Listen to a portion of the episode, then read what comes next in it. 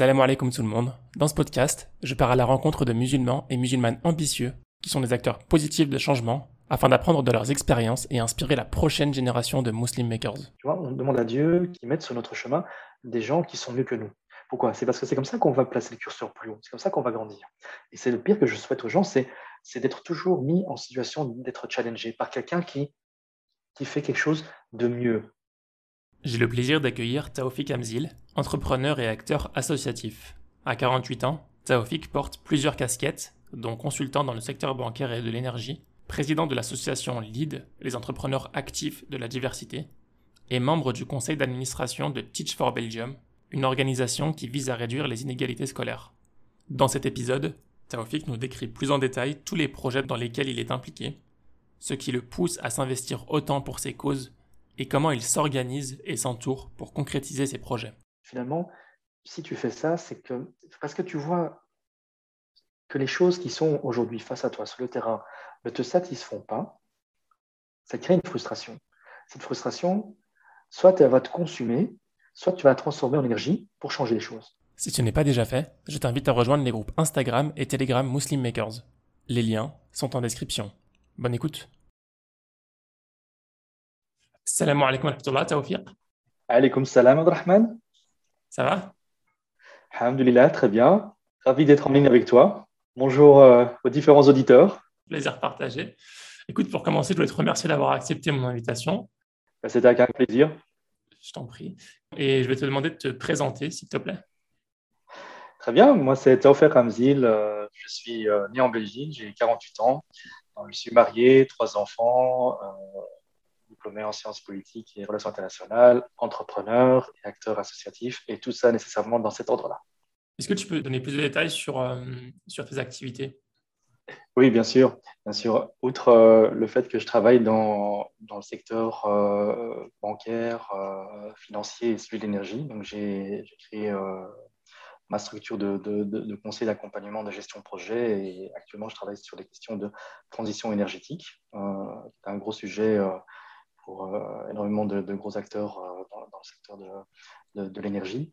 Euh, j'ai une autre vie qui, pour moi, est peut-être la plus passionnante, c'est celle d'acteurs engagés sur le plan sociétal. parce que je dirige aussi une association qui s'appelle LEAD, qui est un acronyme de Les entrepreneurs actifs issus de la diversité. C'est une plateforme qu'on a créée en 2007 et qui regroupe initialement euh, les entrepreneurs, les cadres d'entreprise et les professions libérales qui sont issus des différentes euh, communautés musulmanes de, Belgique. Auparavant, notre association s'appelait euh, ABPM, qui était l'association belge des professionnels musulmans. Et puis dix ans après, lors du dixième anniversaire, on a fait une sorte de, de, revisite de, nos fondamentaux, de, de, notre modus operandi, de notre stratégie. Et puis ça inclut également un, changement du, nom de, l'association. Je suis également euh, membre du conseil d'administration de, structures qui euh, font la promotion d'une éducation de meilleure qualité euh, pour tous. Donc, par exemple, ici, en l'occurrence, c'est Teach for Belgium, qui forme des professeurs et qui les place pour une durée de deux ans dans des écoles qui sont à indice socio-économique faible, donc dans les quartiers qui sont les moins favorisés. Et puis, euh, à côté de ça, je, siège aussi euh, euh, au sein de la structure du patronat bruxellois, parce que c'est important aussi que les entrepreneurs issus de la diversité, qui sont assez importants dans le périmètre bruxellois, soient aussi représentés et puissent faire valoir un certain nombre de, d'enjeux, de dossiers et d'intérêts, mais également de montrer les opportunités qu'ils représentent. Il faut que tu saches, Abdelrahman, qu'à Bruxelles, euh, c'est la capitale de l'Europe. Quand tu es à Bruxelles, en fait, on dit toujours si tu as quelque chose à dire dans le monde, soit tu le dis à Washington, soit tu le dis à Bruxelles. Donc Bruxelles a une place vraiment, vraiment fondamentale dans toute une série de dynamiques, qu'elles soient politiques, économiques, euh, euh, culturelles. il y a beaucoup d'advocacy à Bruxelles.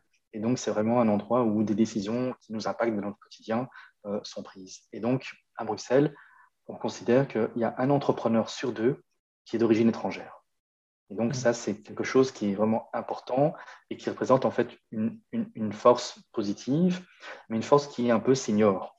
Et donc, c'est important que ces entrepreneurs qui sont issus de la diversité euh, puissent euh, comprendre l'étendue de, de leur, de, leur scope dans lequel ils sont actifs, de leurs forces, et qu'ils puissent aussi travailler de concert pour pouvoir, présenter des cahiers de charges et des intérêts qui soient le plus possible communs face aux grands enjeux. Aujourd'hui, par exemple, ce qu'on fait, c'est qu'on accompagne énormément les entrepreneurs issus de la diversité sur des questions qui sont liées, par exemple, au développement durable. Ça, mmh. c'est un sujet sur lequel beaucoup d'entrepreneurs issus de la diversité se disent oui, c'est intéressant, mais intellectuellement, on peut en parler, mais ce n'est pas ma priorité. Or, il faut qu'ils sachent aussi qu'aujourd'hui, ils peuvent contrôler le rythme et le coût d'aller vers plus de durabilité. Soit parce que tu commences ton business, soit parce que tu veux le transformer. Et plus tard, tu auras des contraintes juridiques, euh, des sanctions économiques, tu auras moins de subsides, il y aura beaucoup plus de contraintes. Et nous, ce qu'on veut, c'est par exemple que les entrepreneurs bah, ils soient tout à fait embarqués dans le train du développement durable et qu'ils ne soient pas euh, juste laissés sur le quai ou qu'ils ratent la correspondance. Donc là, c'est pour donner un exemple de sujet sur lequel euh, notre structure, LEAD, travaille, un gros travail de sensibilisation et d'accompagnement. Et donc, c'est ce qu'on mmh. fait depuis 2007. Euh, sur tous les sujets qui concernent vraiment les entrepreneurs, la diversité, l'inclusion, euh, la lutte contre la discrimination en matière d'emploi, euh, les opportunités égales pour toutes et tous en matière d'accès au marché. Ce sont vraiment des sujets sur lesquels notre, notre structure est active depuis maintenant 2007. Donc, Théophile, on voit que tu es très engagé. Est-ce que tu peux nous dire un peu comment était Théophile quand il avait 10 ans? Est-ce qu'il aspirait à tout ça? C'était quoi son environnement? Comment il a grandi? Bah, qui avait 10 ans, il pensait évidemment pas à tout ça. Euh, il était content de pouvoir prendre un ballon, de, taper dans le ballon avec ses copains et de faire du vélo et, de monter dans les arbres euh, et créer des cabanes. Donc c'était plutôt ça. Mais le Toffer de 10 ans était aussi un, garçon qui avait une part de. Euh, il était un peu introverti, il aimait beaucoup la lecture on pouvait lui donner un bouquin et l'oublier pendant des heures euh, dans, un coin du salon et, se demander tiens où il est parce qu'on ne le voit plus. Donc euh, les, livres m'ont beaucoup accompagné pendant, pendant mon enfance et ma jeunesse et continuent d'ailleurs à, m'accompagner.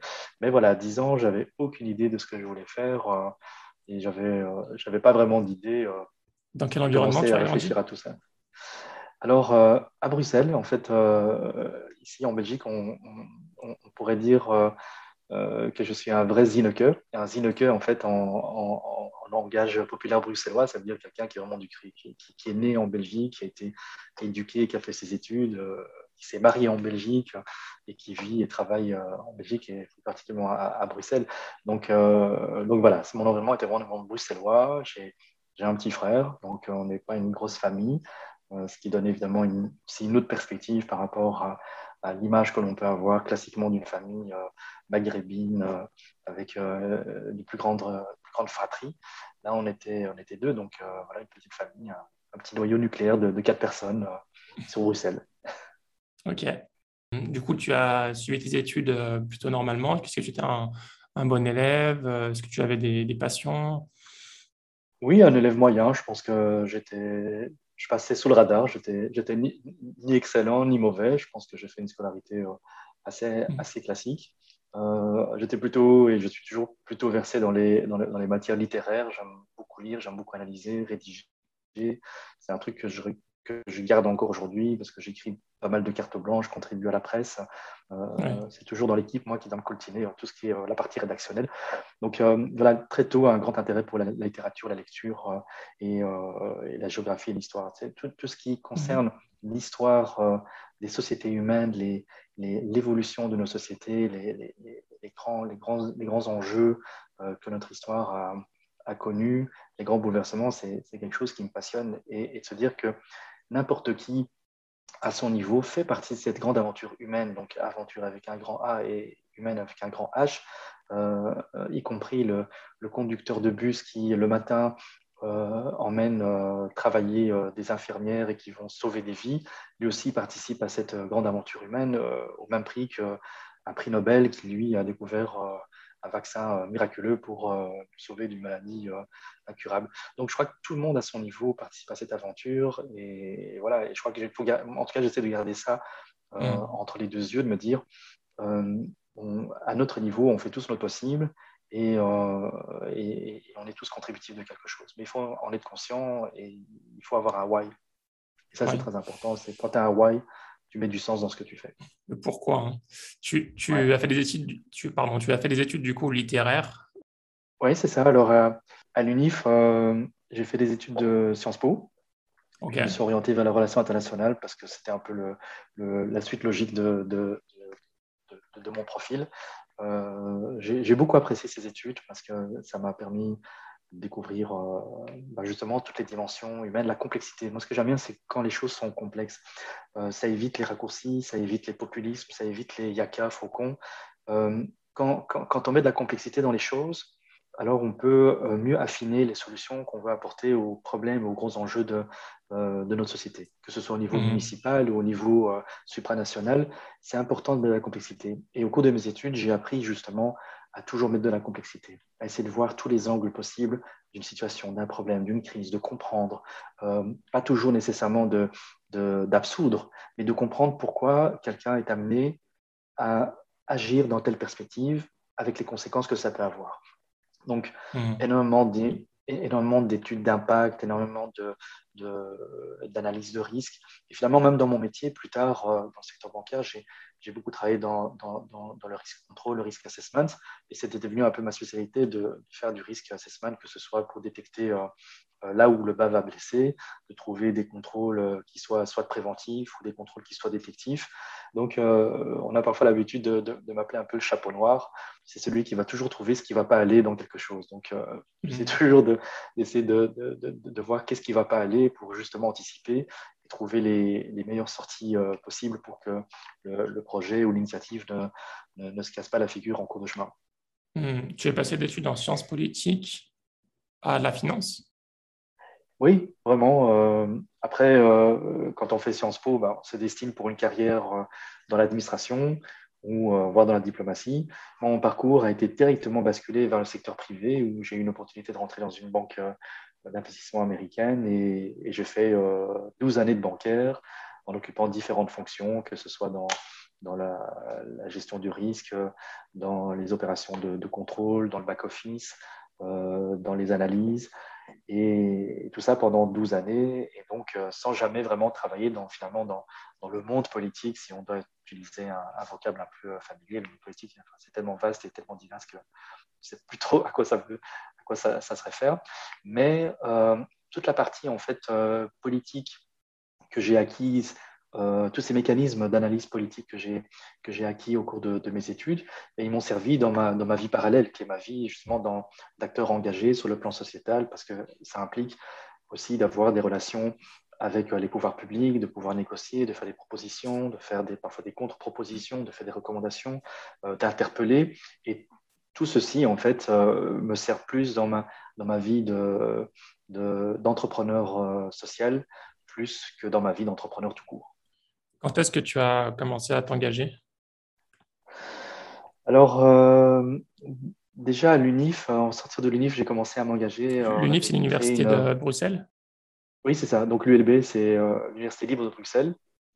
J'avais créé avec quelques amis une structure qui s'appelait à l'époque Renaissance et qui était en fait une sorte de seconde ligne pour le secteur associatif issus des communautés musulmanes, où en fait on était une sorte de train the trainer, où on offrait des services pour améliorer l'efficacité opérationnelle des euh, acteurs euh, associés sur le terrain. Donc des, beaucoup de formations, de gestion de projet, de euh, time management, people management, parce qu'on se disait, voilà, c'est très bien d'avoir un objectif philanthropique, de travailler pour améliorer le, sort de ses semblables plus particulièrement euh, les dynamiques euh, qui sont présentes au sein des communautés musulmanes. Mais voilà, euh, Allah Dieu nous demande aussi l'excellence dans ce qu'on fait. Et donc, on voulait apporter cette dimension d'accompagner les gens dans ce qu'ils font. C'est-à-dire, quoi que vous fassiez, faites-le bien. Et donc, on donnait des formations et on accompagnait surtout les gens sur, sur cet aspect-là. On travaillait aussi sur la visibilité aussi de, de, toutes ces belles initiatives qui existaient. On avait créé à l'époque un, un, guide qui s'appelle le guide Sabil, euh, qui reprenait euh, toutes les mosquées, les associations, les services, les institutions qui existaient, euh, qui existent toujours dans les comités musulmanes de, Bruxelles. Et c'était un guide qu'on pouvait trouver en librairie. Donc, c'était un peu le, guide routard de la communauté musulmane de, Bruxelles, ce qui permettait aussi à, des gens de découvrir en fait ô combien était riche l'activisme associatif de la communauté musulmane. Bon, Bruxelles, c'est ce que j'ai dit tout à l'heure, ça, reste évidemment très concret. C'est une place de décision importante, mais sur le plan numérique, ça reste un gros village par rapport à Paris ou à d'autres capitales. Bruxelles, c'est un million d'habitants, donc c'est pas super grand, mais il y a quand même une grande communauté musulmane en Belgique, particulièrement à Bruxelles. Et donc, de savoir que rien qu'à l'époque, tu avais une histoire de 85, donc 85 mosquées rien que sur Bruxelles, ce qui est, mm. ce est, enfin, c'est énorme. Je veux dire, quand on voit à l'échelle, à l'échelle d'une petite ville comme Bruxelles, sur le plan européen, ça reste 85 mosquées, c'est, très grand. Alors, tu avais énormément d'associations, que ce soit dans la petite enfance, dans l'accompagnement des jeunes, pour les seniors, et donc tout ça ben, existe, mais les gens ne connaissent pas. Ils connaissent peut-être la mosquée de leur quartier, mais ils ne savent pas euh, s'il y a une association qui, euh, qui s'occupe de tel angle ou de telle dimension de leur vie euh, quotidien. Donc on avait commencé cette association, et puis, et puis en 2007, je suis passé à autre chose. on a créé avec d'autres professionnels et des entrepreneurs la BPM, donc, qui est devenue lead par la suite. Et là où on s'est plus concentré sur la question justement des professions libérales, des entrepreneurs et des, et des cas dans l'entreprise, parce qu'on s'est dit, bah, cet angle-là n'est encore servi par personne. Et, moi, si je suis par exemple professionnel euh, ou ma femme, alors c'est facile trouver des associations, qui travaillent euh, pour les enfants, pour euh, tel tel sujet, mais quid de moi en tant que professionnel, etc. Alors tu vas me dire, ben oui, mais qu'est-ce que tu peux avoir comme besoin en tant qu'entrepreneur ou profession libérale ou cadre en entreprise tout en étant musulman? Ben, Tu en as en fait une myriade de, situations où tu peux te sentir interpellé en tant que musulman. Tout d'abord, tu as la question de, l'éthique du professionnel. Tu vois, qu'est-ce que ça veut dire être aujourd'hui un professionnel euh, de confession musulmane dans une multinationale, dans une entreprise?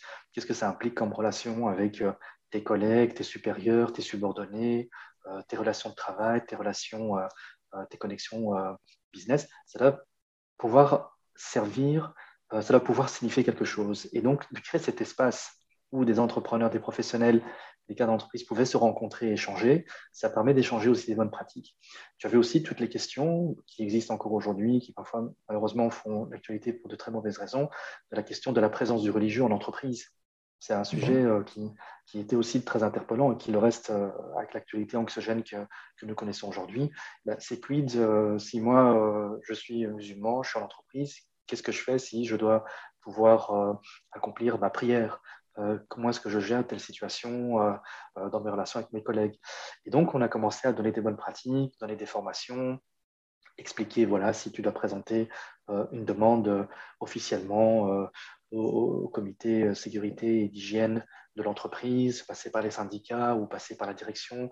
Voilà ce que tu hmm. comment est-ce que tu dois présenter euh, ta demande euh, Comment est-ce que tu peux aussi arriver à déconfessionnaliser une demande pour qu'elle soit acceptable Et donc, il fallait vraiment expliquer des parallèles. Tu vois, juste dire par exemple des, trucs tout bêtes, mais si par exemple telle entreprise t'accorde trois fois 7 minutes par jour pour aller fumer ta clope à l'extérieur, eh bien, euh, par une logique de parallélisme, on dit bah, tu peux utiliser ces 3 fois 7 minutes pour d'autres choses, puisque finalement, c'est autorisé pour aller fumer une cigarette à l'extérieur, bah, on pourrait très bien l'utiliser pour aller accomplir sa prière. Et donc, donc l'idée, c'était d'accompagner de manière très pédagogique, mais de manière aussi très euh, pragmatique, euh, d'expliquer aussi aux ressources humaines que voilà, ça ne va pas être une entrave à la bonne conduite euh, des opérations. C'est le temps d'une pause qui peut être utilisé pour tout n'importe quoi. L'idée, c'est de créer une mosquée dans l'entreprise ou une synagogue. Donc, ça reste un lieu agnostique qui doit être évidemment reconnu par les ressources humaines, par les syndicats, également par les services de secours, parce que imagine que par exemple dans l'entreprise, il se passe un incident, un incendie, ou autre, il faut qu'on sache que potentiellement, il peut aussi avoir des personnes qui sont à ce moment-là en train d'accomplir leur prière et qu'il faudra aussi aller évacuer. Donc, il fallait que les choses se, fassent vraiment de façon transparente et euh, de façon apaisée, sans donner l'impression que euh, la, religion rentre en force dans l'entreprise. Et en fait, nous, ce qu'on a voulu toujours dire, c'est euh, la, la, religion, quand elle entre dans l'entreprise, elle rentre parce qu'elle fait partie de l'identité de la personne il ne va pas déposer son islamité au vestiaire euh, avec son manteau et son parapluie, et puis hmm. de 9h à 5h, il est plus musulman. Ça continue de signifier quelque chose pour lui, et ça doit se cadrer aussi dans, dans, la, dans la, stratégie de gestion du personnel et de promotion du personnel. Et c'est aussi, parfois, on doit aussi euh, le mettre en avant, c'est aussi un moyen de, de, rétention et de réduction de ce qu'on appelle l'attrition rate, donc le, le, taux de, de, démission des gens. Parce que quand tu te sens bien dans ton entreprise et qu'on te reconnaît euh, dans, dans, dans, ce que tu es, aussi dans ton identité, y compris identité religieuse, bah, tu, tu, vas peut-être aller moins voir ailleurs. Tu vas dire, bah, moi je suis bien ici, euh, je suis respecté dans ma dignité, etc. Donc, m'accepte comme je suis. Voilà. Et en fait, j'aime pas trop, pour être franc avec toi, le terme accepte parce que euh, ça, peut, ça peut induire une forme de, de relation de condescendance, en fait. Tu vois mhm. euh, C'est pas, pas vraiment une faveur qu'on te fait, c'est un droit, en fait. Tu as ton, ton identité euh, t'accompagne là où tu es, tu vois Et on mhm. doit, juste l'entreprise, elle doit pouvoir tenir compte qu'il euh, y a une diversité dans ses employés, dans ses collaborateurs, et qu'on doit tenir compte de ça et qu'on doit tirer le meilleur de cette diversité pour accomplir les missions et les objectifs et les engagements de cette société à l'égard de ses clients. Et c'est ce mhm. qu'on doit vraiment retenir. Et après, on peut créer euh, les conditions nécessaires. Alors, on va souvent te dire, oui, mais écoute, c'est n'est pas l'entreprise de gérer ça, c'est pas la place pour l'entreprise de s'occuper du religieux et tout. Oui, bah, c'est vrai peut-être, mais c'est pas la place de l'entreprise de créer une fitness room. Or, il y a des fitness rooms parce qu'on ça peut être intéressant pour les employés d'aller pendant l'heure du midi, de, de, faire un peu de, de, footing, euh, de rouler, enfin de courir sur un tapis ou de, faire un peu de, sauter à la corde pour, pour, pour maintenir sa forme. Bah, est-ce que c'est à l'entreprise d'organiser euh, la santé physique de des employés? On pourrait rétorquer que, bah, en fait, non. Tout comme aujourd'hui, tu as des cours et des séances de méditation qui sont organisés en entreprise. Bah, est-ce que mmh. l'entreprise organise ça? Non. Donc, Parfois, c'est juste en créant des parallèles, en disant, mais si tu acceptes ça, pourquoi tu n'acceptes pas ça? C'est juste parfois un peu, euh, un peu de, la, de la réticence, de la peur, euh, ou parfois tout simplement, il faut appeler les, choses euh, par, leur nom. Il y, a, parfois simplement des refus qui sont juste motivés parce qu'il il y a de l'islamophobie ambiante, il y a de l'arbitraire et il y a des décisions qui sont prises qui ne sont pas du tout fondées. Et donc, du coup, tu peux rentrer malheureusement parfois situation de conflit ou perdre la personne parce que si la personne est de qualité et qu'elle se sent pas bien, elle va partir. Et elle va partir, bah, finalement, elle partira pour, entre guillemets, la concurrence, qui, elle, aura peut-être compris que son intérêt, c'est d'avoir euh, quelqu'un d'intéressant qui contribue aux objectifs de l'entreprise. Et si, ma foi, euh, son seul souhait spécifique, c'est de pouvoir euh, accéder à une pièce trois fois cinq minutes par jour, ma foi, pourquoi j'irais l'embêter avec ça? Contraire, ça reste aussi une politique de, gestion du personnel qui doit être aussi smart. Donc voilà, c'est une longue parenthèse que j'ouvrais pour te donner le type de sujet sur lequel euh, la BPM, et donc après LEAD, a travaillé. C'est hyper intéressant, je, sais que ça reste une parenthèse, mais je vais rebondir un peu sur ça, mais on continuera plus tard sur, sur l'organisation. Euh, par rapport à, la prière, par exemple, ou à nos, aux convictions que, que, les musulmans ou même un non-musulman peut avoir par rapport à ses pratiques ou ses croyances.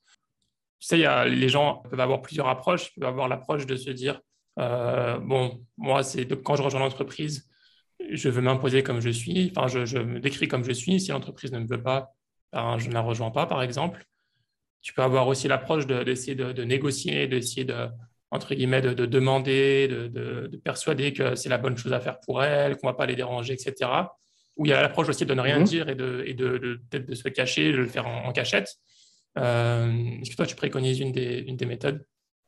Non, c'est sûr que tu, tu ramènes ici euh, trois ou quatre options parmi d'autres, parce qu'il y a certainement d'autres options, parce que mhm. des positionnements, euh, on peut dire qu'il y a un positionnement par personne, tu vois. Mhm. Ça dépend de beaucoup de contextes. Euh, de, de l'attitude que la personne peut avoir, de, du, sentiment qu'elle peut avoir de pouvoir faire bouger les lignes, euh, d'un certain rapport de force qui peut exister. Est-ce que tu es dans une position hiérarchique ou pas? Est-ce que tu es dans une position d'expertise ou pas? Euh, C'est peut-être plus facile quand tu as déjà 15 ans dans la boîte de venir avec ça que si tu viens d'arriver il y a un mois ou tu es encore en période d'essai. tout dépend de la taille de l'entreprise.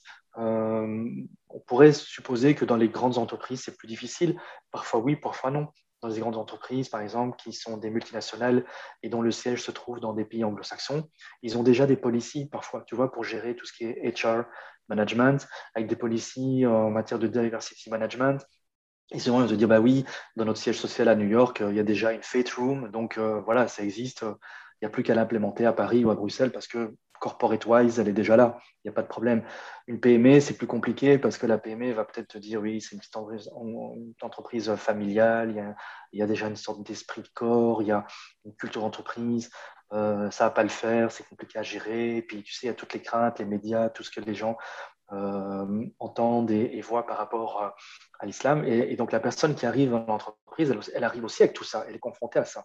Et donc, quelle est sa capacité à elle, et donc à elle seule, de pouvoir faire bouger les lignes Et c'est pour ça que c'est important qu'on ait aussi des sortes de frontrunners, des gens qui justement ont cette capacité à, ouvrir la porte et à la garder ouverte aussi sur ces questions, à entamer un dialogue avec les, les responsables de l'entreprise, euh, pour, comme je le disais tout à l'heure, expliquer euh, comment, ça va, comment ça va marcher, qu'est-ce qui va se passer réellement, en quoi ça peut impacter ou pas l'entreprise, qu'est-ce qu'on peut en tirer de, de, bénéfique.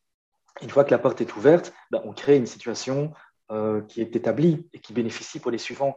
Donc c'est important aussi de responsabiliser nos, nos, experts, nos, professionnels qui sont dans l'entreprise et leur dire, vous avez aussi un vrai levier pour pouvoir euh, changer des choses euh, en entreprise. Et les questions, ce n'est pas que la question de la prière, ça peut être euh, des questions qui parfois sont plus, sont, plus personnelles. Tu vois, c'est par exemple, qu'est-ce que, quel est mon plan de carrière dans cette entreprise si j'arrive à un niveau de fonction ou un profil de fonction qui, qui, va m'obliger peut-être à, à, faire des choses qui sont à l'encontre de ma foi.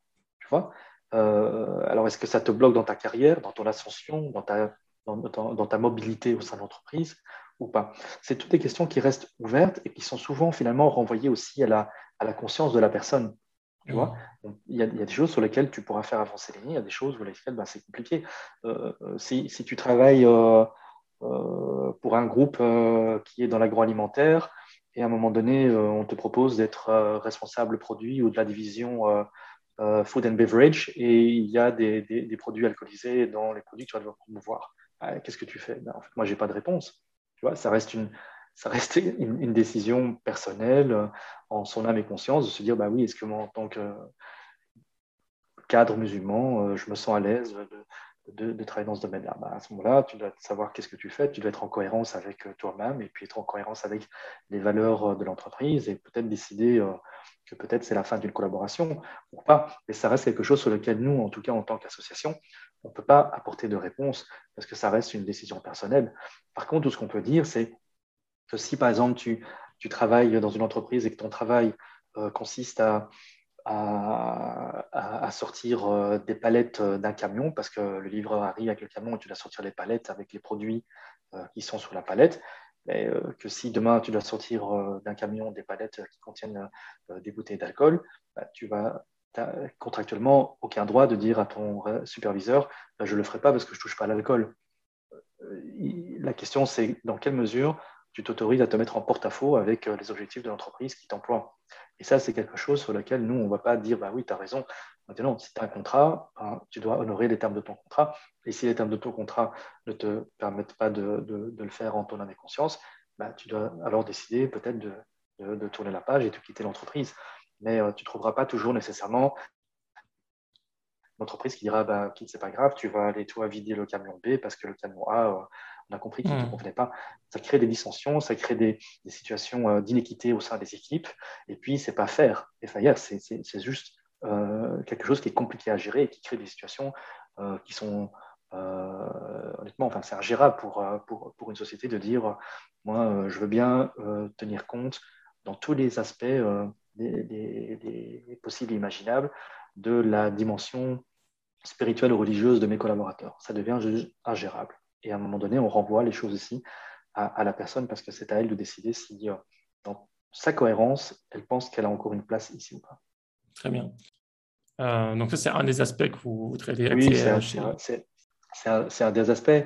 Après, ce qui, ce qui nous intéresse aussi chez, chez, chez Lead, c'est euh, euh, c'est outre le fait d'être une, une, plateforme d'entrepreneurs, et donc avec tous les services classiques d'une plateforme d'entrepreneurs, donc aider à la création d'un business, trouver du réseau, trouver des compétences. Mmh. voilà, donc c'est tous les services classiques finalement qui ne sont pas différents de ce qui existe dans les autres plateformes.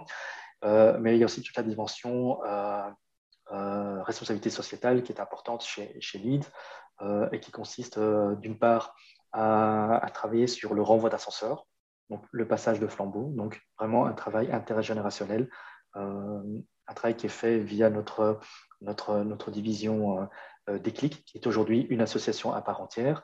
Et Déclic, c'est un programme qui est mis en place depuis 2009, qui accompagne les jeunes donc, dans des relations de mentoring et de role modeling, et qui vraiment permet d'inspirer, d'accompagner les jeunes, qui sont principalement issus aussi des, des, des, quartiers qui sont parfois les moins favorisés. Et en fait, souvent, ce que tu vas trouver, c'est des clivages tu vas retrouver euh, les gens qui, qui additionnent plusieurs euh, formes de diversité. Tu vois, mmh. ils sont euh, dans une diversité ethnique parce qu'ils sont d'origine ou leurs parents sont d'origine étrangère. Et puis il y a une diversité culturelle, religieuse, parce qu'ils sont aussi de confession musulmane. Et puis aussi, parfois, tu as une diversité socio-économique, parce qu'ils sont aussi parfois dans, ils vivent dans des quartiers qui sont les moins favorisés. Et donc, ils cumulent, si tu veux, plusieurs niveaux d'attributs. De, de, qu'on leur colle comme ça un peu euh, au niveau de la société. Et mmh. euh, si tu vois pas que c'est une force, hein, tu vois, tu dis, bah, moi je suis euh, d'origine belgo-marocaine ou belgo-tunisienne ou franco-turque, et c'est une force parce que j'ai une double appartenance culturelle. Si tu ne dis pas, bah, le fait d'être musulman, ça apporte une vraie stabilité émotionnelle, une vraie stabilité spirituelle, et ça me permet de, faire des choix justes et cohérent dans ma vie, si tu vois pas que le fait de vivre dans tel quartier, euh, ça peut être aussi une chose bénéfique, si tu vois que du négatif dans ce que tu es ou que la société te fait montrer que, euh, que le négatif, entre guillemets, euh, de ta situation, bah, tu rentres dans une logique de disqualification, d'auto-exclusion et finalement de renoncement, en fait, tu vois. Mmh. Et donc, il faut vraiment rebooster les gens en leur disant, voilà, vous êtes ce que vous êtes, vous n'avez pas à rougir de ce que vous êtes. on dit de vous que vous êtes une minorité, Ok, mais si tu le vois comme une minorité, bah, tu vas avoir des ambitions de minorité. Tu vas te voir comme quelqu'un de, grand, tu vois, de, pas dans le sens présomptueux, mais tu vas te voir comme quelqu'un qui, a quelque chose à apporter à la société, qui a quelque chose à faire valoir, autant pour toi que pour ta famille que pour la société. Et tu dois te revendiquer comme étant partie d'un tout et avoir des revendications qui sont dignes de ce que tu es. Donc, pour pas, comme on dit en arabe, euh, tu vois, pour pas rester dans une logique de, petitesse. Tu dois te voir comme étant quelqu'un qui, qui va produire quelque chose d'utile, tu vois, à la société. Et quand tu te, tu te, tu te conçois, tu te perçois comme ça, alors ta perspective change, ton rapport aux autres change. Tu, tu te vois comme contributeur. Tu vois que tu peux apporter des choses. Et donc, Lead va beaucoup travailler aussi sur la question de la confiance en soi, de, de rebooster les gens, de donner la confiance, de dire, ben voilà, regardez, euh, vous êtes nombreux dans la même situation, donc euh, euh, ensemble on est plus fort. Euh, et on n'est pas plus fort pour écraser les autres, on est plus fort pour avoir un impact positif sociétal plus important. C'est ça qui est, important.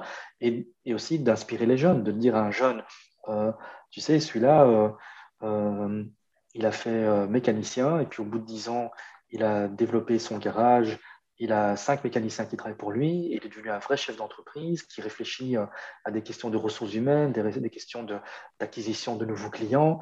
Et donc, voilà, il vient du même quartier que toi. Ben, regarde, celle-là, elle était aussi dans le même quartier que toi, le long du canal. Qui, chez nous, à Bruxelles, le long du canal, ce sont des, communes qui sont en général à un indice socio-économique euh, faible. Donc, c'est le fameux Molenbeek et, et autres mmh. communes euh, dont vous entendez souvent parler dans la presse. Et eh bien, on dit, bah, tu vois, cette dame Malika, si on devait l'appeler comme ça, bah, elle a eu les mêmes circonstances de vie que toi, c'était peut-être même plus difficile parce que ses parents étaient peut-être illettrés. Eh ben voilà, elle a réussi, elle est devenue euh, gynéco. Elle a pu quand même malgré tout faire ce qu'elle voulait faire. Donc si elle l'a fait, tu peux le faire. Et ce processus d'identification est très important aussi pour inspirer les jeunes et leur dire, mais voilà, si elle l'a fait, je peux le faire. Alors, tout le programme Déclic, c'est vraiment d'accompagner les jeunes dans cet état d'esprit de dire bah, tu peux le faire, on croit en toi et on va te mettre en relation avec des gens qui vont t'accompagner jusqu'à ce que tu puisses trouver vraiment ta voie, mais avec, un grand V, quoi, tu vois, que ce soit sur le plan académique ou sur le plan professionnel. Ça, c'est vraiment un pilier qui est important pour nous chez LEAD, c'est travailler sur, euh, sur la question générationnelle. Et notre plus grande satisfaction par rapport à ça, c'est que les jeunes qui avaient 15-16 ans, qui venaient euh, dans le programme Déclic en 2009-2010, eh ben, en fait, 10-12 ans plus tard, aujourd'hui, ce sont les professionnels, tu vois, qui inspirent les plus jeunes. Donc, si tu veux, on est dans un processus qui est un peu itératif. Et ces, ces, nouveaux professionnels viennent justement euh, continuer la boucle avec nous. et, ça, c'est notre plus grande. Ouais, c'est un cercle vertueux. Et donc, si on devait dire on a un KPI ou on a un dashboard de, de, réussite du projet, on pourrait dire, bah voilà, c'est quand les anciens mentees deviennent des mentors, c'est juste euh, génial. Quoi.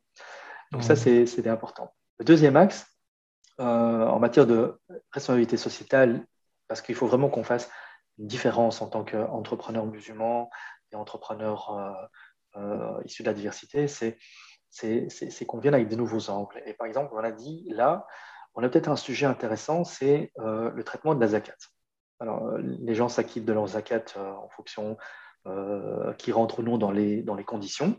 Et la question se posait pour les entrepreneurs. Comment tu fais pour sortir ta zakat pour ton entreprise?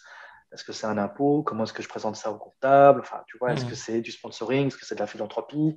Est-ce que je peux me faire déduire fiscalement ou pas de ma zakat? Enfin, C'est toutes des questions, qui sont parfois pratico-pratiques. Tu vois Est-ce que si je déduis ma zakat fiscalement, est-ce que religieusement, elle a le même, la même valeur de Hassanat Enfin, tu vois, parfois les gens se posent des questions, euh, parfois très, ils vont très loin dans le questionnement. Donc, ils veulent évidemment faire les choses très bien.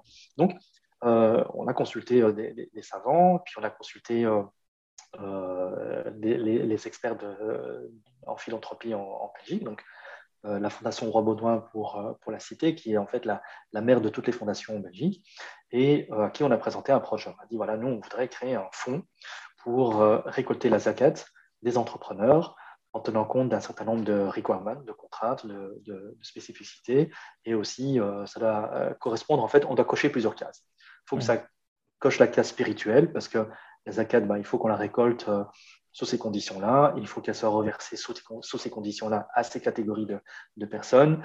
Euh, il faut que le comptable soit content parce qu'il faut que fiscalement, elle se retrouve bien dans la comptabilité euh, de l'entreprise, etc.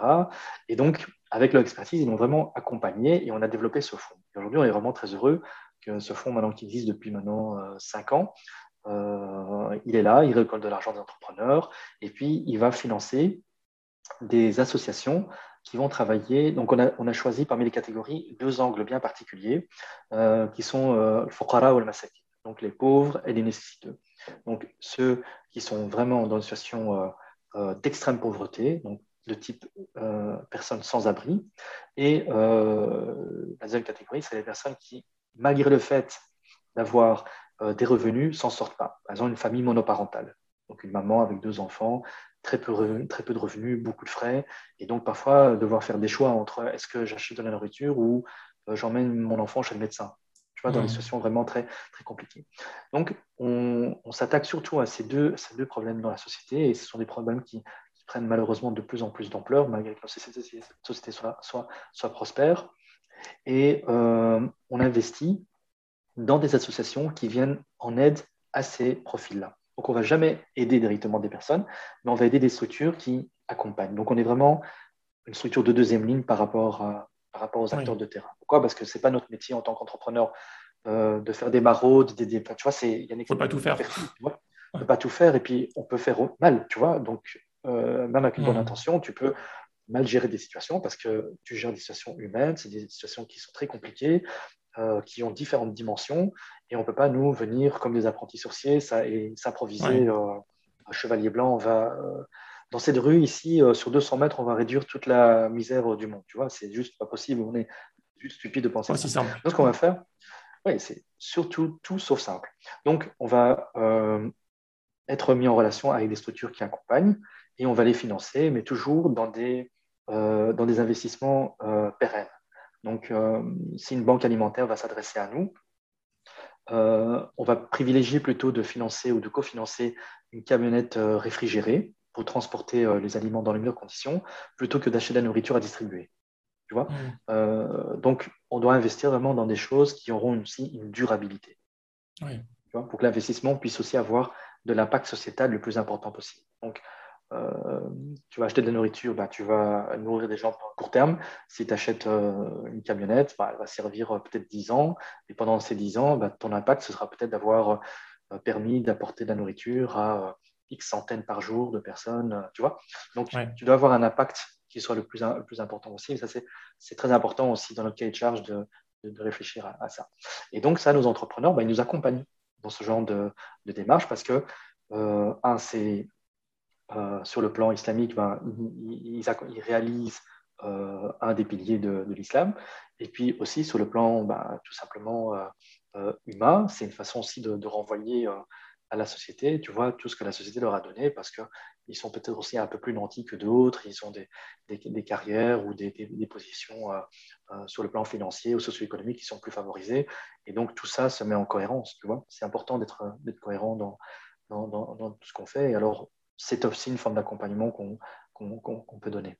Donc, l'idée est un peu à cheval sur différents sujets, si tu veux, mmh. euh, des sujets strictement entrepreneuriaux, euh, la gestion de la diversité en entreprise, mais également l'accompagnement des jeunes, et puis beaucoup d'advocacy aussi. Euh, ça veut dire euh, du lobbying, défendre des sujets auprès des pouvoirs publics, interpeller, euh, s'ils se mettent à la disposition des pouvoirs publics, parce que souvent les pouvoirs publics aussi ont, des questions ou veulent comprendre certaines réalités qui peuvent exister dans les publics issus de la diversité et plus particulièrement la, euh, la communauté musulmane. Et donc ils utilisent aussi l'ID comme un, canal tu vois, pour communiquer, pour comprendre certaines choses, mmh.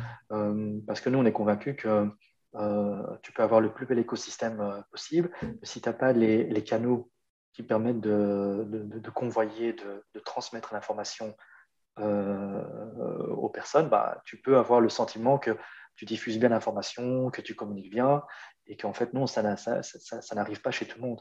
Pour donner un exemple peut-être plus français euh, pour, ta situation, euh, moi, c'est super si tu me dis, oui, en tant que responsable municipal ou gouvernemental, on a diffusé cette information via les échos, euh, journal économique. Euh, bah, moi, je te dirais oui, c'est très bien, mais je peux te garantir que dans les publics de la diversité, et ça n'a rien à voir avec l'islam, dans les publics de la diversité, je ne suis pas sûr que tous les entrepreneurs lisent les échos. Mais peut-être que si tu l'avais mis dans le métro ou tu l'avais diffusé via radio communautaire, maghrébine ou turque ou je ne sais quoi, tu aurais finalement touché aussi plus d'entrepreneurs si ta communication visait les entrepreneurs. Donc, c'est aussi l'idée d'accompagner euh, tous les stakeholders, tous ceux qui ont une prise d'intérêt euh, dans la société par rapport aux différentes communautés de la diversité, euh, s'assurer qu'elles elles entrent dans un dialogue, un vrai dialogue constructif, critique mais constructif, et que les messages soient, bien transmis, et dans les deux sens. C'est aussi parfois des entrepreneurs issus de la diversité qui ont besoin de faire passer des idées ou des messages. Bah, L'ID est aussi un canal à leur disposition pour ben voilà, voilà ce que pensent ces entrepreneurs-là de la question. Et on vous dit ça va marcher ou ça va pas marcher en fonction de, de, de, ce qui ressort de l'analyse qu'on a faite. Ok, c'est super intéressant. Je rappelle que ça, c'est à but non lucratif. Euh, enfin, vous avez quelques employés, mais toi, tu, travailles, euh, tu participes euh, sans, sans, être rémunéré. Voilà, tout à fait. Et ça, c'est dans, la, dans la gouvernance en fait de notre, de notre structure. tous les membres du CA, donc moi en tant que président du CA euh, également, euh, on a des mandats à titre gratuit, donc on n'est pas rémunéré pour ce qu'on fait. Par contre, on a du personnel qui est rémunéré et qui, qui gère l'opérationnel et, qui nous accompagne aussi dans la réflexion. Donc, on, les associe aussi pleinement à la réflexion stratégique. Mais effectivement, le fait d'avoir du personnel, ça permet de professionnaliser le travail, d'avoir plus d'impact et puis aussi une disponibilité que nous, on n'a pas nécessairement tous les jours. Donc, on doit on doit aussi s'occuper de tout ce que je viens de t'expliquer euh, après, après, après, après. Donc, euh, si tu veux être efficace et avoir de l'impact, il faut, il faut mettre du temps. Donc, c'est vrai que c'est un gros problème que les, le, monde associatif euh, rencontre, c'est qu'à un moment donné, quand tu veux jouer dans la cour des grands et être, être impactant, tu ne peux pas faire ça à partir de 22 heures quand tes enfants dorment. Tu vois, tu dois aussi être là lorsque les gens sont là. Et si tu es complètement asynchrone par rapport aux dynamiques de la société, parce que tu feras ça que le week-end ou le soir, ben, tu passes à côté de pas mal de choses. Et on sait que lorsque tu n'es pas là, on décide pour toi. Donc, tu dois aussi être là euh, pour euh, être sûr que tu seras entendu, et pas qu'entendu, tu seras écouté. Et parfois, euh, le mieux, c'est que tu sois suivi. Donc, c'est important mmh. d'être vraiment hautement disponible, parce que c'est des enjeux de société. Tu vois, les décisions qui se prennent parfois sans que tu sois consulté ben, auront un vrai impact dans ta vie.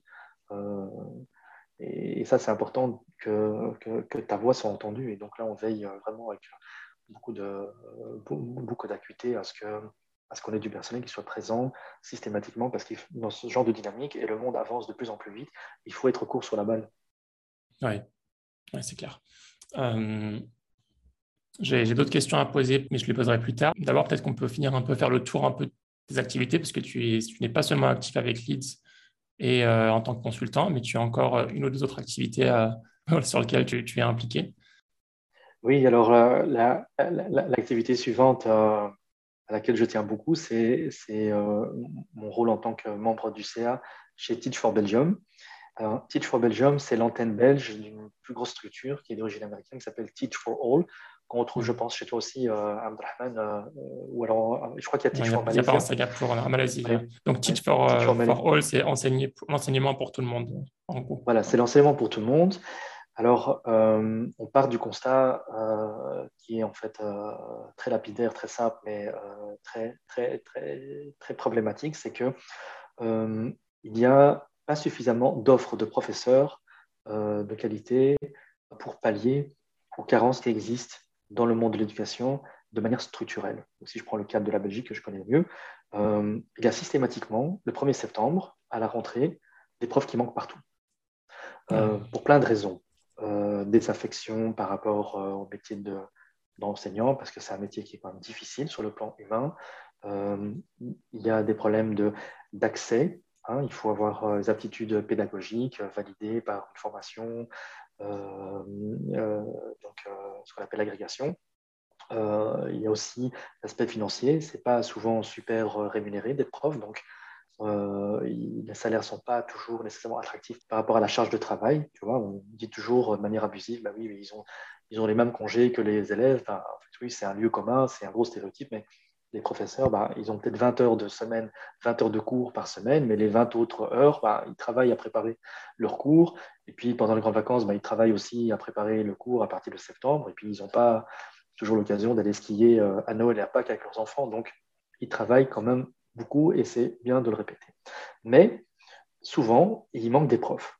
Et donc, euh, nous, ce qu'on fait avec Teach, c'est qu'on s'adresse euh, à différents profils, notamment ceux qui sortent des bancs de l'UNIF, qui obtiennent leur master, et qui ne se destinaient pas nécessairement à être professeurs. Euh, et on, les sensibilise, donc on fait des roadshows, des présentations, et on sensibilise, et on les recrute en disant, mais voilà, c'est peut-être quelque chose que tu n'avais pas envisagé, mais être prof, c'est juste génial, et on va te donner la possibilité de, pouvoir être prof pendant deux ans. On va te former, euh, tu seras accompagné, et euh, tu pourras aussi, dans la mesure du possible, si c'est cohérent avec le projet pédagogique de l'école, bah, apporter d'autres angles puisque tu n'étais pas nécessairement destiné à être prof, mais si tu veux enseigner la chimie, la physique ou euh, les langues étrangères, en l'occurrence surtout le néerlandais, la, la Belgique ou le français pour les néerlandophones, bah, tu apporteras peut-être d'autres angles qu'un professeur n'apporte pas. Donc, ça peut être aussi un bon bol d'air frais dans, le monde de l'enseignement.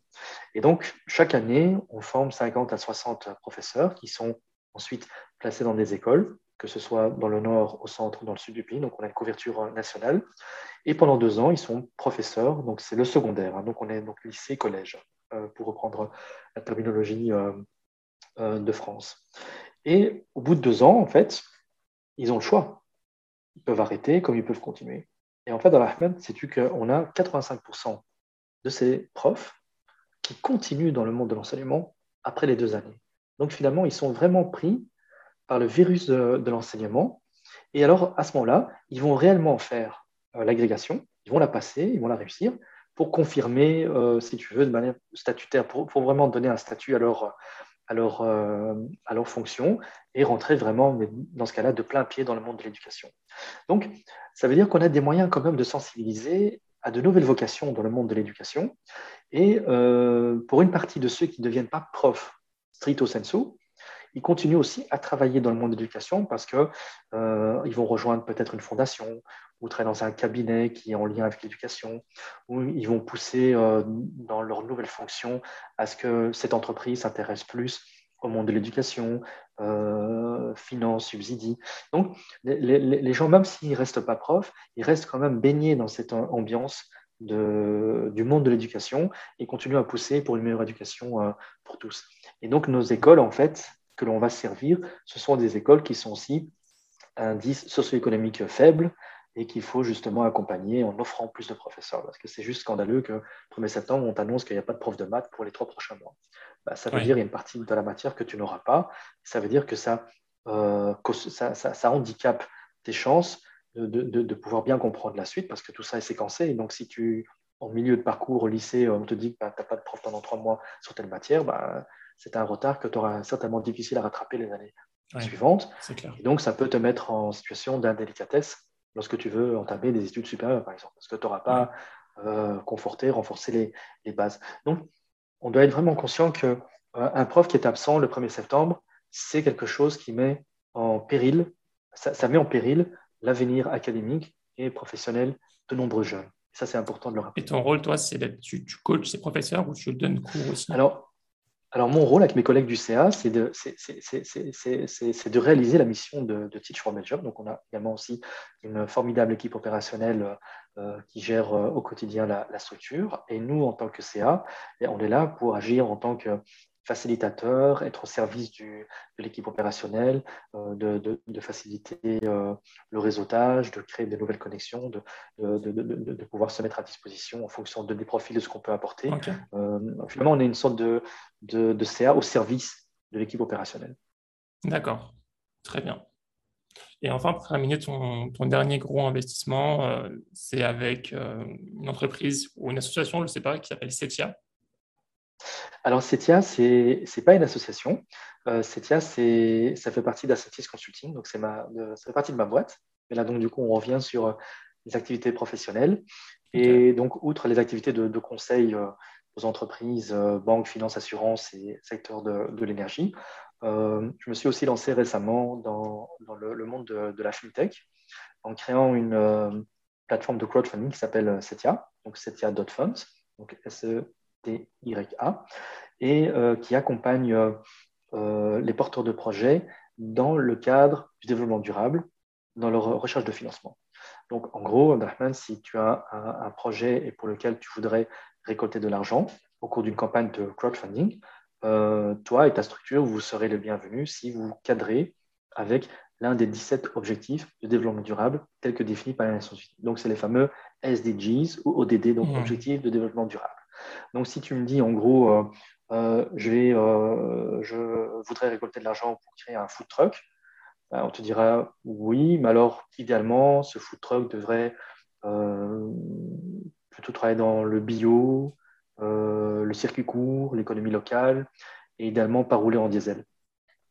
Tu vois? Donc, et là, on te dira, bah, dans ces conditions-là, oui, bah, tu es le bienvenu pour créer ta campagne et récolter de l'argent pour financer ton projet. OK. Ok, donc vous avez un certain nombre de critères. Donc, euh, pour ceux qui ne connaissent pas, donc, il y a les critères de, qui sont spécifiés par l'ONU, euh, qu'on peut retrouver sur Internet euh, assez facilement. Qu'on peut retrouver sur Internet. Donc, si, mhm. si on tape SDGs, donc SDG, ou 17 SDG, alors on aura toute la liste qui apparaîtra. ils sont visualisés sous forme d'icônes. Donc, ça va de, de, la consommation et la production responsable à l'implémentation de la paix et la justice, à la consommation responsable euh, des ressources euh, aquatiques, euh, en passant par l'éducation de qualité pour tous. Donc, finalement, les 17 objectifs de développement durable, ils brassent finalement tous les aspects de la vie de tous les jours. Mmh. Ok. As fait une question peut-être un peu plus philosophique ou spirituelle. Pourquoi est-ce que, pourquoi est-ce que tu, fais tout ça? Pourquoi est-ce que tu te donnes autant pour toutes ces causes? Bah, c'est une question, je pense, euh, qui m'accompagne Abdelrahman tous les jours. Tu vois, pas la prétention de dire, bah oui, mais cette question, voilà, elle a été taclée euh, il y a 25 ans et, tous les jours, je me remets en question. Tous les jours, je, je, je me dis, euh, vraiment, comme on dit en anglais, am I doing right? Est-ce que, est-ce, que ce que je fais, je, est-ce que je fais quelque chose de bien? Et si mm-hmm. je fais quelque chose de bien, et c'est pas à moi de le dire évidemment, est-ce que je le fais bien aussi? Tu vois? Est-ce que, est que aussi bien dans l'intention que dans la façon dont je le fais, est-ce que je suis bien droit dans les clous euh, de mon éthique, de ma cohérence, euh, du changement que, que je veux voir autant pour moi que pour mes enfants et, et, mes petits-enfants et arrière-petits-enfants C'est une question qui m'accompagne tous les jours. C'est la question dont je revenais, que, que j'abordais tout à l'heure, c'était la question du why.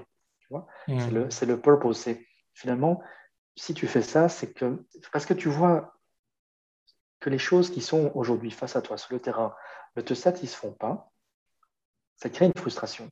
cette frustration, soit elle va te consumer, soit tu vas la transformer en énergie pour changer les choses.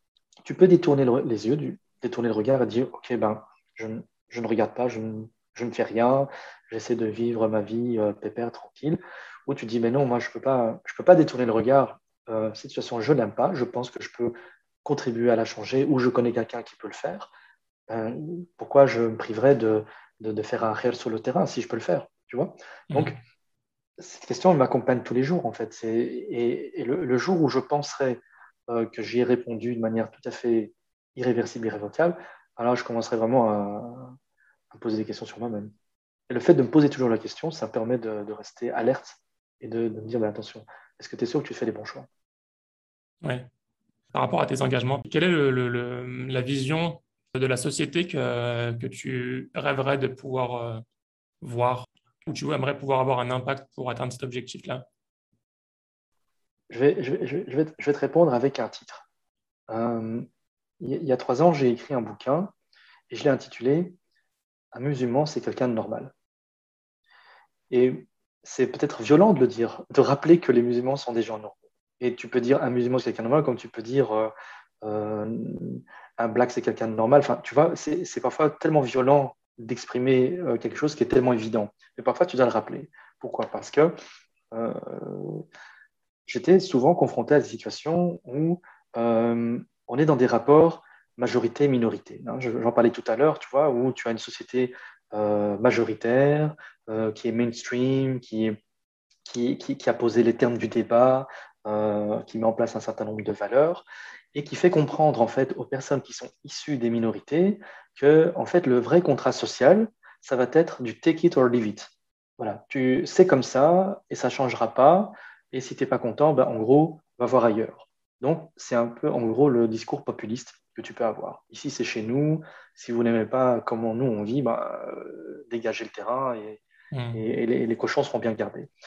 Et donc moi quand j'ai écrit ce bouquin, c'était pour faire un témoignage et dire mais en fait, vous ne vous rendez pas compte, c'est tellement stupide et, tellement réducteur, euh, parce que si vous saviez c'était quoi la vie d'un musulman, ben, ce serait juste euh, aussi, aussi normal que la vôtre. le matin, le musulman, il se lève, euh, il prend sa douche, et puis il prépare le cartable de ses enfants, il met des cornflakes dans le bol, puis il va les déposer à l'école, puis il va travailler, et puis il revient le soir, il fait un souper, et puis il va faire sa prière, ou il va avoir une dimension spirituelle en plus ou pas ça, c'est à lui de voir. Et le soir, euh, il va peut-être aller sur une plateforme genre Netflix et il va regarder s'il y a un show de film à regarder en famille. C'est juste ça, un musulman. C'est pas autre chose. Euh, et moi, je suis souvent confronté à des gens qui me disaient Oui, mais est-ce que chez vous c'est comme ça? Est-ce que vous êtes comme ça à la maison?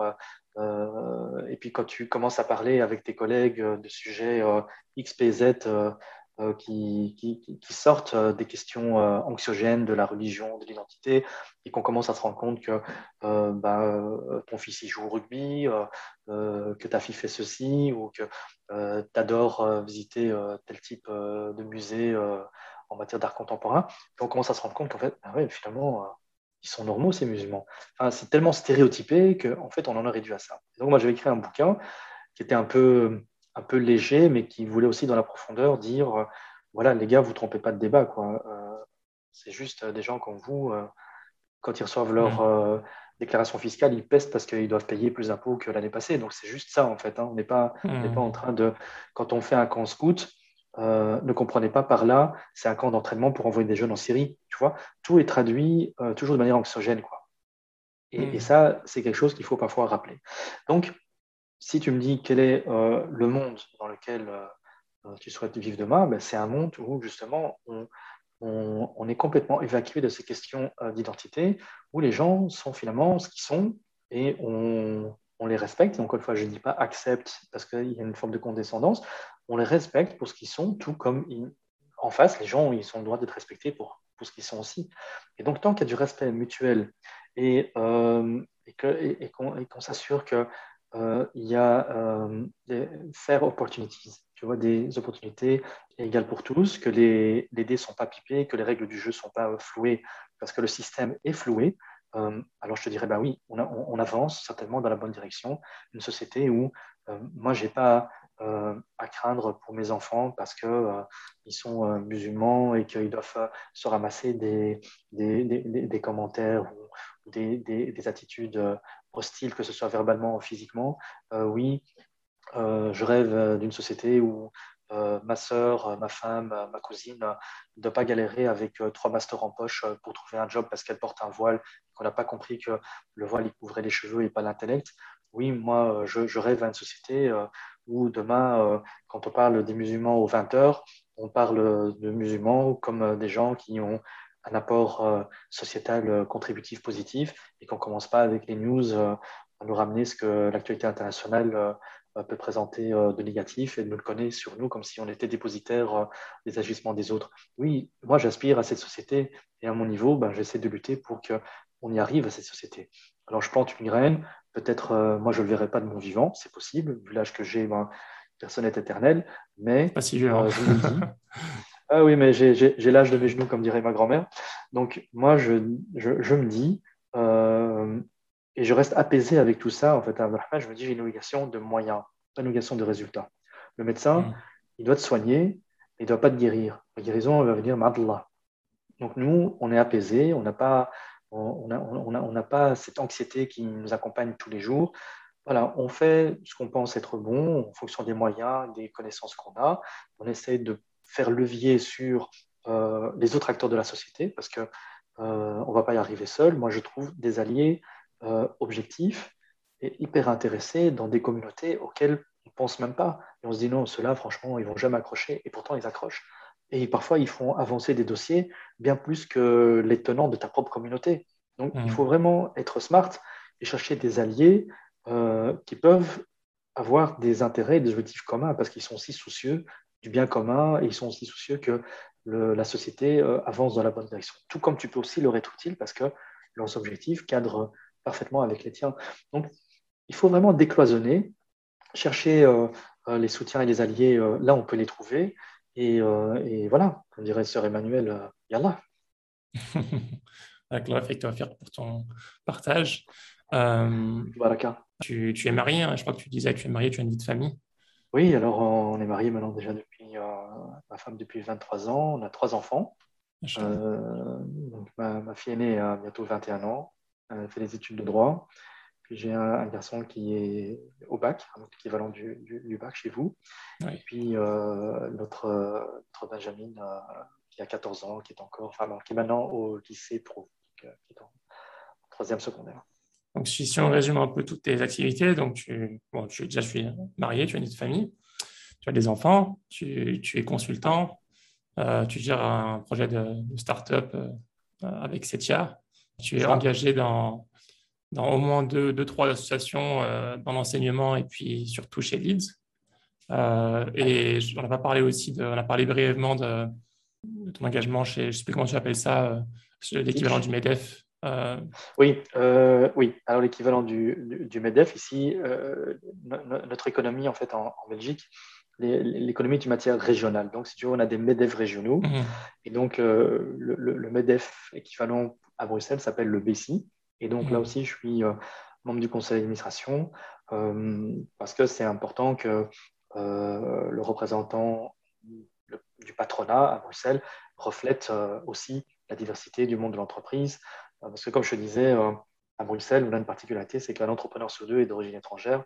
Donc si tu te retrouves avec un conseil d'administration du, du, patronat bruxellois qui est en gros, qui reflète euh, tu sais, un peu le privilège de l'homme blanc, quoi. Euh, un bon mmh. cadre ingénieur commercial, euh, blanc, de culture judéo-chrétienne, bah, en fait, tu reflètes une forme d'entrepreneuriat, mais tu reflètes pas l'entrepreneuriat, mais en général. Donc, l'objectif, c'est pas que à Bruxelles, on est dans le BCI, une reproduction du CAC 40. Non, il faut qu'on soit représentatif de toutes les entreprises, et donc y compris les plus petites entreprises entreprise, le business ethnique, euh, euh, voilà, tout le monde a droit au chapitre. donc, c'est important que, mm. les acteurs, bah, par exemple, comme LEAD, puissent aussi envoyer euh, un représentant pour siéger au conseil d'administration d'une telle structure. Parce que, comme ils parlent, on parle au nom des entrepreneurs, bah, les entrepreneurs, bah, il faut qu'on soit sûr qu'on parle au nom de la plus grande majorité, la plus grande partie des entrepreneurs. Mmh. et là, ma question, c'était du coup de savoir quel est ton secret, comment est-ce que tu, tu, fais pour gérer tout ça en même temps? Ah ben, J'en sais rien en fait, parce que je trouve toujours le temps pour, pour pousser ici, pousser là. C'est vrai que c'est une question, c'est vraiment une question de gestion du temps et d'être le plus efficace possible. En fait, il faut vraiment être dans une logique 80-20. Euh, euh, pour les 20% de, présence ou, ou, de disponibilité que tu peux avoir sur un sujet, il faut que tu sois 80% impactant. Et donc, tu n'as pas le droit de faire euh, juste de, du présentiel. Voilà, j'étais là parce qu'il fallait être là euh, et je vais être là pour faire des photos Facebook pour dire que j'étais là. Tu, dois, tu dois être là euh, le temps nécessaire pour avoir l'impact nécessaire et puis tu dois passer à autre chose. Sinon, ça devient ingérable. Tu vois, je ne peux pas non plus faire tout ça au détriment du temps que, que, que, mes enfants me réclament légitimement parce qu'ils bah, ont aussi besoin d'être accompagnés par leur papa. Euh, que ce soit pour des questions d'études ou des questions euh, purement de, leur développement personnel. Donc, euh, je vais aussi pouvoir leur dire, bah, je suis disponible pour vous et je n'ai pas le droit de leur voler, entre guillemets, le, du temps parce que j'estime que la société a plus besoin de moi que mes enfants. Ça, c'est un compromis auquel moi, je ne peux, pas, je peux, pas, je peux pas me résoudre à faire ça. C'est juste pas possible. Mais mmh. voilà, il faut travailler avec des, des collègues, euh, qui ont le même état d'esprit, avec lesquels tu peux être plus efficace, parce que seul, tu ne vas pas y arriver. Euh, et aussi, euh, bah, dans notre chef à nous, on a aussi une équipe opérationnelle qui, qui, fait un énorme travail sur le terrain et qui, nous permet vraiment de réaliser nos objectifs. Mais ça veut dire aussi que je prends aussi de mon temps personnel, tu vois. je fais peut-être un peu moins de sport que, que, plein de gens que je connais. J'ai peut-être moins le mmh. temps de faire euh, des choses qui sont vraiment propres pour moi. Mais là, c'est mon temps à moi. Tu vois, je, je, je, ne vole pas ce temps à ma famille ou à mes enfants. C'est des sacrifices que je, auxquels je consens, mais, mais sans impacter les, mes, autres dimensions. Ok. Mais c'est pas facile. Mais ça vaut le coup, je pense. Est-ce que tu as une leçon de vie à partager? Oui, une leçon de vie. Euh, j'ai j'ai touché un peu ça, euh, peut-être brièvement, de manière euh, transversale dans, tout ce que j'ai partagé avec toi. Mais euh, c'est, c'est d'être finalement en cohérence et être apaisé avec ce qu'on est. Tu vois, moi, je, je, je, je cherche l'apaisement et j'essaye de diffuser autour de moi l'apaisement. Soyez ce que vous êtes, soyez fiers de ce que vous êtes, soyez pas arrogant, mais dites-vous que si d'autres l'ont fait avant vous, vous pouvez le faire. La position que vous voyez là de cette personne, si c'est vraiment ce que vous voulez faire, vous pouvez y arriver. C'est possible. Et, j'ai envie de vraiment dire, euh, n'ayez pas peur. Qu'est-ce qui peut arriver? On a vu des parcours de vie euh, vraiment rocambolesques de personnes où on se disait, mais celui-là, il va terminer en prison, tu vois, il ne il va rien faire de sa vie. Et puis, parfois, une rencontre, un déclic, euh, une situation qui va être vraiment à moins de déclencher euh, une, une, réflexion, une, une, critique de soi et une réorientation. Euh, on a vu, là, des personnes auxquelles on disait, mais celui-là, je ne donnerai pas un copec, finir major de leur promotion, grand architecte ou grand médecin ou, ou, engagé sur le plan sociétal à, à financer des, des, orphelinats, des gens qui font des choses magnifiques. Et, et, moi, je, je, je, dis aux gens, ne, ne, condamnez personne, ne soyez pas dans l'insuffisance, euh, soyez dans le respect, euh, soyez admiratif de ce que les gens font, euh, parlez-en autour de vous, inspirez et fréquentez des gens qui sont, selon vous, mieux que vous. C'est comme ça que vous allez gagner, parce que vous serez inspiré vers le haut. on, dit en arabe, on demande à Dieu qu'il mette sur notre chemin des gens qui sont mieux que nous. Pourquoi? C'est parce que c'est comme ça qu'on va placer le curseur plus haut, c'est comme ça qu'on va grandir. Mmh. Et c'est le pire que je souhaite aux gens, c'est, d'être toujours mis en situation d'être challengé par quelqu'un qui, qui fait quelque chose de mieux, mmh. qui te pousse vers le haut, parce que tu dis, ben voilà, lui, il a mis la barre là, ben, là, je vais essayer de mettre aussi la barre là, parce que ça va me tirer vers le haut. Parce que c'est tellement facile de fréquenter des gens, tu vois, qui te tirent vers le bas, tu vois, le panier de crabe, alors euh, voilà, bah, tu restes justement dans cette mentalité de minorité. Et si tu veux vraiment sortir de la mentalité de minorité et développer une, vraie mentalité de, de quelqu'un qui a un impact positif sur le plan sociétal, tu dois chercher les gens qui te poussent vers le haut ou qui te tirent vers le haut. On va finir par quelques petites questions. Est-ce que tu as une routine quotidienne ou une routine que tu, que tu suis, pas forcément quotidienne, mais des choses que tu fais régulièrement, qui t'aident à progresser, qui t'aident à entretenir tes journées? Euh, Oui, enfin, on a, ouais, c'est plutôt des rituels euh, familiaux, tu vois. C'est par exemple euh, de, faire en sorte que, par exemple, le, repas du soir, ça doit être en famille. Dès que c'est possible, ça doit être en famille, parce que c'est vraiment ce moment où on veut se poser. Et donc, on va se ressourcer, donc on écoute de chacun, chacun raconte un peu sa journée, et donc ça donne vraiment un vrai espace de discussion au sein de la cellule familiale. Et donc, ça nous permet aussi de mettre tout ça en perspective. Tu vois, quand tu hmm. as passé ta journée à discuter euh, sur des dossiers, que ce soit sur le plan professionnel ou sur le plan associatif, ben, c'est des perspectives qui sont plutôt macro. Et puis, euh, tu as ta fille qui t'explique euh, le, petit stress qu'elle a eu avec sa camarade de classe dans la cour. Ben voilà, ça met aussi les choses dans une autre perspective. Et donc, tu te rends compte que voilà, les enjeux des uns et des autres, c'est pas toujours la même chose et que tu ne dois pas juste rester baigné dans des enjeux macro sociétaux, que parfois, hmm. juste écouter ta fille et comprendre euh, le problème qu'elle a eu et, de, voir comment elle peut s'en sortir, ben, c'est un moment euh, où tu peux vraiment euh, aussi te remettre en question et te dire, ben, voilà, à chaque personne, il y a un niveau de, complexité, de difficulté, d'enjeu, et ton quotidien n'est pas le quotidien des autres, et encore moins celui de tes enfants. Et donc, ce rituel-là du dîner du soir, c'est quelque chose auquel nous on tient vraiment pour, pour vraiment garder les pieds sous terre. Oui, est-ce que tu as une recommandation de, de, livres, un ou plusieurs livres qui toi, tu souhaites recommander, qui t'ont marqué toi particulièrement? Ouais. Alors, moi, j'aime beaucoup les livres euh, qui mettent les choses en, perspective, notamment les livres euh, historiques.